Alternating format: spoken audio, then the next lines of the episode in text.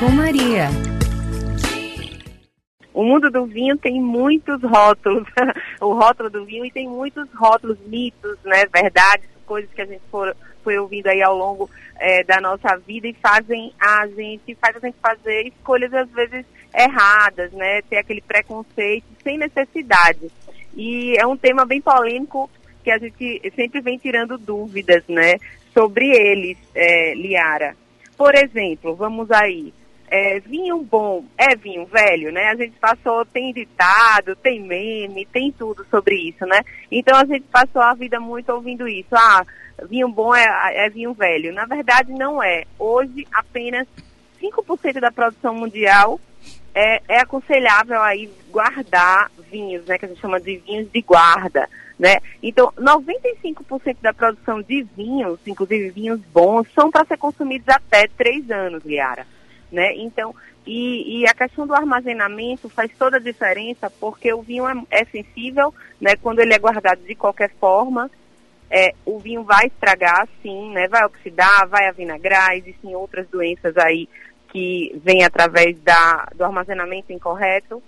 É, então, consuma sim vinho jovem, comprou, se você tiver adega climatizada, utilize, coloque ele aí é, na sua adega. Se você não quiser, não tiver, busque aí um local na sua casa escuro, né, fresco, que você não vá ter ruído, não vai ficar pegando, abrindo, né, como a geladeira não é indicado você colocar um vinho que você não vai usar hoje ou amanhã na geladeira, né, um vinho que você vai guardar aí por um mês ou dois, é indicado que você guarde num local que não vá ficar tendo ruído, né? É, esse é um ponto. Vinho bom não é vinho velho necessariamente. Existem vinhos que devem ser guardados, outros, a maioria, 95%, deve ser consumido ali naquele ano, naquele dia, naquela semana. Isso. É isso aí, Maria. Tem algumas, alguns pontos aqui para gente tirar dúvidas. É, como por exemplo, garrafa com fundo mais profundo. É, o vinho é melhor? Pois é, eu não sei se vocês já ouviram falar, mas é, existem algumas pessoas, né, que são aqueles aqueles rótulos como o mundo do vinho ainda é um universo um pouco é, distante aqui do, da gente, né, é uma cultura que vem se aprofundando nos últimos anos, é, existem alguns rótulos que a pessoa fala, não, vinho bom é vinho velho, né, e essa questão do rótulo com o buraco lá no fundo da garrafa. Na verdade, não, não é um mito, isso é um mito, tá? Então, a, o, o buraco lá mais fundo da garrafa, tem gente que faz, a gente brinca que faz o, o toque, né? O toque da garrafa. vai lá na, vai lá na, na, na gôndola no supermercado, tá perdido, e ah, não, vou tocar aqui os, os que tem fundo mais fundo da garrafa, eu vou comprar. Não, não é assim, gente.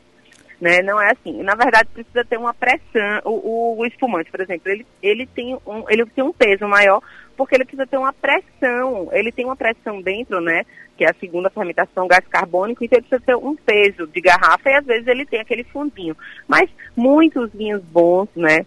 Tem, não tem aquele fundo, então não, não tem essa ideia de que vinho bom é só apenas que tem um fundo. Claro que se você investir numa garrafa com fundo mais, mais fundo, né, mais pesada, você tem um custo maior. Normalmente vai colocar um vinho melhor ali, mas isso não é uma regra.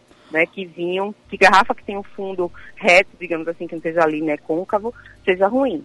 Não, o que importa é que você entenda o que está ali dentro da garrafa, né, e que seja interessante para você. É, Maria, eu sempre, desde pequenininha que eu ouço falar, né, e faço inclusive, uhum. ouço falar que o vinho deve ser guardado deitado. É que isso mesmo? que você escuta isso.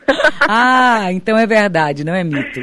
É verdade, gente. Ah. Então o vinho ele deve ser guardado sim deitado, mas existem algumas exceções, como tudo no mundo do vinho, Liara.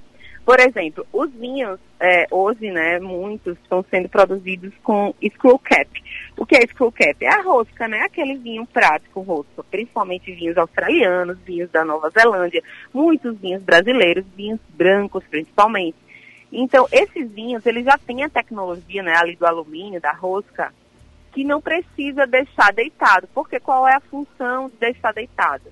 Que o líquido, que o vinho tem ali contato com a rolha cortiça, né, que é, uma, é a rolha 100% cortiça é, da árvore sobreiro, ali é, da, da Península Ibérica, vem ali basicamente de Portugal e Espanha, então é muito caro e é, não dá conta da produção mundial de vinho. Então foram feitas várias adaptações e a rosca é uma delas. Então se você tem um vinho de rosca, não precisa deixar deitado. Só se tiver cortiça, porque você tem contato com a rolha, a, o líquido, né? O vinho você tem contato para umedecer a rolha, né? A cortiça. Se for rosca, não precisa, pode deixar em pé mesmo. Espumante também pode deixar em pé. Agora, vinho de cortiça, folha de cortiça, aí a indicação é deixar deitado.